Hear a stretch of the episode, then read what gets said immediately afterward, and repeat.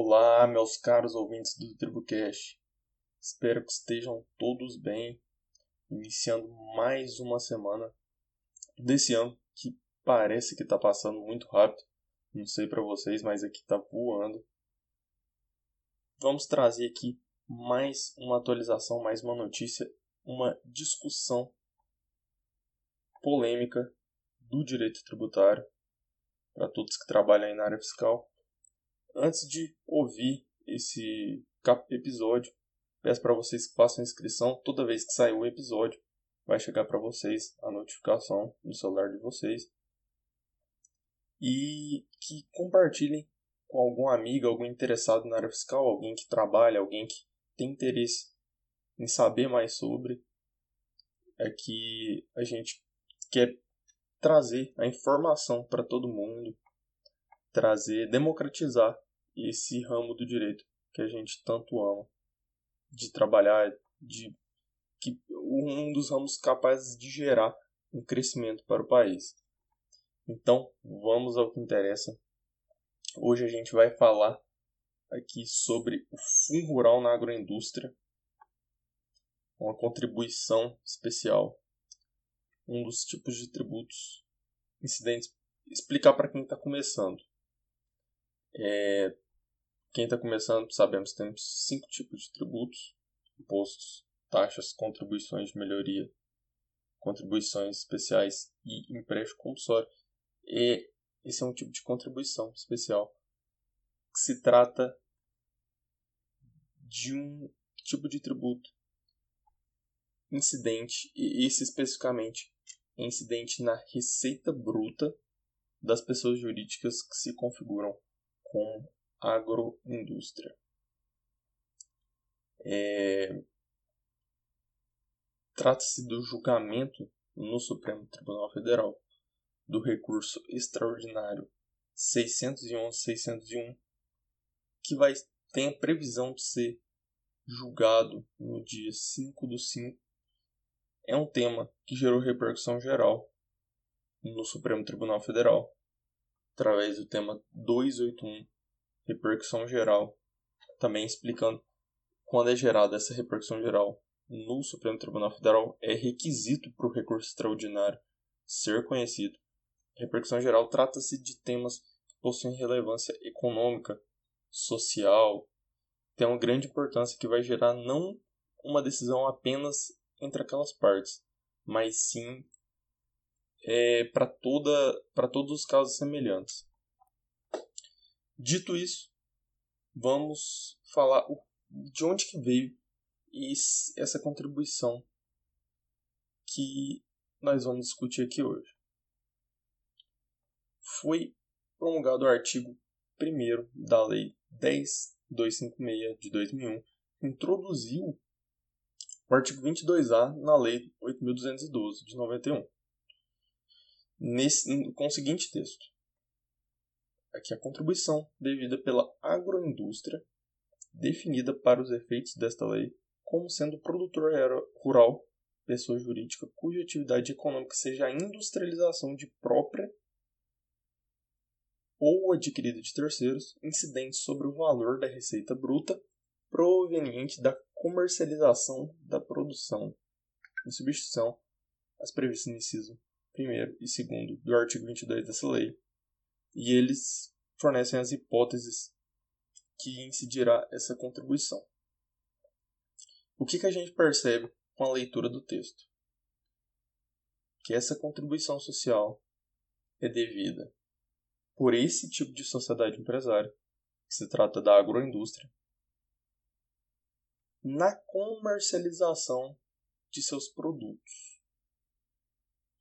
Ou seja, aquele produtor rural que aquele produtor rural que possui um gado de corte, passa por todos os procedimentos desse gado e passa para a venda como carne bovina. O produtor de leite que realiza a pasteurização, realiza a produção de queijos, por exemplo, escoa aquela mercadoria para outra parte da cadeia. E essa é a agroindústria. Importante ressaltar Importante dizer também a importância que há nas, agros, nas agroindústrias. É, são responsáveis por aproximadamente 5,9% do nosso PIB. E lá é gerada, nessas, nesse tipo de sociedade empresária, são gerados vários itens importantes, tanto os que eu mencionei, por exemplo, carnes, é, leites, mas tanto também como cereais enlatados, é, roupas, combustíveis, todo tipo de mercadoria relacionada à agroindústria é de grande importância para o consumidor final. Então, é um setor muito importante para o país. E esse fundo rural, essa contribuição, incide sobre a comercialização da produção desses produtos, ou seja, o produtor rural que passar esse produto para outra etapa da cadeia, para um distribuidor ou até mesmo o comerciante que passar para o consumidor final, vai ter que pagar essa, esse, essa contribuição social. E a controvérsia sobre isso é principalmente entendimento pela inconstitucionalidade desse tributo. Quais são os argumentos no que se refere à inconstitucionalidade desse tributo? Primeiro, a PIS e a COFINS deve ser paga também por essa sociedade empresária.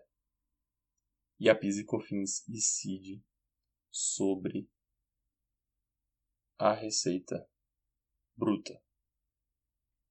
E todos nós sabemos que trabalhamos na área fiscal que é vedada a, tributa, a bitributação. Ora, é totalmente é um absurdo ter que pagar dois tributos principalmente no que se trata das contribuições sobre a receita bruta. Na verdade, três, pela PIS e a COFINS. Então, esse é o principal argumento por se tratar de a vedação da bitributação. E além disso, é a sociedade empresária agroindustrial, que deveria, em tese, ser beneficiada pelo Estado por ser um dos setores mais importantes de geração de, de renda, de circulação, de crescimento da economia no país, é na verdade prejudicada em prol das, das outras sociedades empresárias. Porque as outras sociedades empresárias têm que arcar com a PIS e a COFINS, mas não têm que arcar com o Fundo Rural. Ou seja, não há ali um tratamento isonômico, um tratamento de igualdade com as outras empresas. Há, na verdade, uma onerosidade maior no que se refere às agroindústrias, o que é um absurdo. Esse é o argumento material para sustentar a constitucionalidade, a, perdão, a inconstitucionalidade dessa contribuição sobre a receita bruta da agroindústria. Repetindo, espero que, é, creio que não há nem dificuldades em entender. Creio que até um pessoal que trabalha no outro ramo do direito, sem qualquer conhecimento principiológico no direito tributário, já entende incidir mais de uma contribuição sobre a mesma coisa tem uma identidade ali de base de cálculo, seria vedado. É uma, mes é uma contribuição social, é o mesmo tipo de tributo, sobre a mesma base de cálculo. Há uma clara, uma evidente onerosidade maior a esse tipo de sociedade empresária. Já tratando sobre uma inconstitucionalidade formal dessa contribuição é evidente também, por ser pelo seguinte fato: lei complementar é a única capaz de estabelecer nova fonte de custeio para a Seguridade Social, isso de acordo com a Constituição Federal. Não há possibilidade de uma lei ordinária estabelecer um novo fonte de custeio para a Seguridade Social. Então, não necessitava nem da do, do argumento material para essa lei ser inconstitucional. Só o fato de não ser tratada de uma forma correta legisla é, uma, através do legislativo já seria um motivo para inconstitucionalidade. A lei complementar necessita de muito mais rigor para ser aprovada, um quórum maior comparada à lei ordinária. E quais são as perspectivas desse caso? Na teve o julgamento do recurso extraordinário 718.874, mas se referindo ao produtor pessoa física, sobre rural e foi julgado constitucional. Mas o produtor pessoa física não paga nem a não paga PIS e a COFINS que seria um argumento material com grande força. Então não, não deve influenciar esse julgamento no que se trata de pessoas jurídicas. Repetindo e reforçando para vocês, os dois argumentos da inconstitucionalidade é a vedação à bitributação e a inadequação da via legislativa. A vedação da tributação se referindo a PIS e COFINS que incide sobre a mesma base de cálculo. E é um mesmo tipo de tributo. E é, lembrando que não é vedado ter a mesma base de cálculo no caso de ser outro tributo. Por exemplo, se fosse um imposto, não, não tem um problema. Desde que previsto por lei, é, seja um tributo regular, um tributo aprovado de uma forma correta e que não há um tratamento. E, e isso acarreta é, na ausência de um tratamento adequado comparado às outras empresas.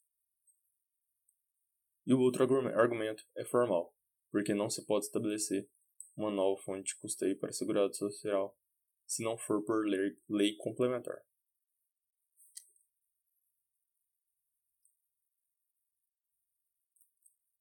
Essa é a polêmica no que se refere ao fundo rural na agroindústria. Todos nós esperamos aí um julgamento favorável ao contribuinte, por os argumentos serem muito fortes.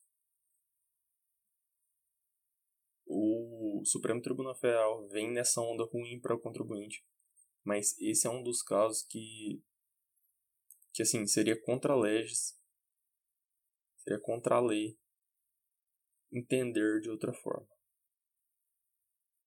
Principalmente pelo fato da importância do agro aqui no país. É, deve ser incentivado, deve ser dada força para o setor é, agropecuário, agroindustrial, pelo fato de que é o maior gerador de capital, maior gerador de circulação econômica no país. O Brasil é muito forte nesse setor. Esse setor é responsável por gerar diversos empregos, diretamente e indiretamente. Tudo vem do agro. É, as indústrias, os mercados que nós possuímos, todos, é, o agroindustrial tem sempre uma influência. Os, os produtos são distribuídos, os produtos são vendidos, é, produzidos pelo país, em grande maioria. E a tributação das agroindústrias vai totalmente ao contrário do sistema como um todo. Então, porque não está sendo buscado um benefício ao, ao produtor como é estabelecido como deve ser. Concluindo, hoje a gente viu aqui sobre o Fundo Rural na Agroindústria, que, na, no, no nosso ver, deve ser declarada inconstitucional pelo Supremo Tribunal Federal devido à vedação de bitributação e à via legislativa equivocada, além de que o setor agroindustrial deve ser beneficiado e incentivado pelos nossos, pelas nossas autoridades, tendo essa grande importância. Espero que tenham gostado. Estarei disponível para uma conversa, caso queiram. Muito obrigado por estar aqui. Compartilhem, caso tenham gostado, caso conheçam alguém que queira saber mais sobre a área fiscal. E até a próxima.